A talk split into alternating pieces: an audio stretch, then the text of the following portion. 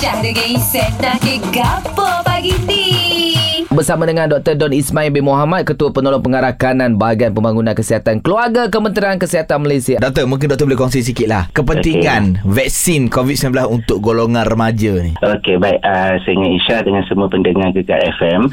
Uh, kita tahu penyakit COVID-19 ni adalah penyakit yang dinamik sekarang ni. Jadi, uh, kita tahu kebo- keboleh jangkitan penyakit ni kan dia bergantung pada jenis hmm. atau strain virus dan juga keadaan populasi setempat lah. Hmm. So, uh, kalau ikut kajian, vaksin memang mempunyai lebih banyak manfaat banding dengan kemudaratan. Hmm. Jadi, vaksin ni sebenarnya dia melindungi kanak-kanak. Uh, yang kita cakap kanak-kanak di sini adalah uh, remaja berumur uh, 12 hingga 17 tahun eh Hmm. uh, dari penyakit ni jadi lemakin teruk Hmm. dan juga dari kematian yang boleh uh, disebabkan oleh jangkitan COVID-19 lah Hmm. dan kita tengok sendiri uh, bila uh, anak-anak ini divaksin dia dapat mengurangkan risiko penularan jangkitan kepada kanak-kanak di sekolah Oh, baik. uh, terutama yang tak layak sebab bukan semua layak menerima vaksin jadi Oh. dia melindungi kanak-kanak yang tak layak terima vaksin ni Aha. Uh, jadi uh, jadi secara tak langsung dia membolehkan sekolah tu dibuka dan beroperasi secara selamat dengan Hmm, selamat. baik. Uh, sebab ada kanak-kanak yang tak layak terima vaksin ni bukan sebab dia tak mahu divaksin Hmm. uh, sebab sebabkan masalah kesihatan masing-masing Okey. lah. Uh, uh.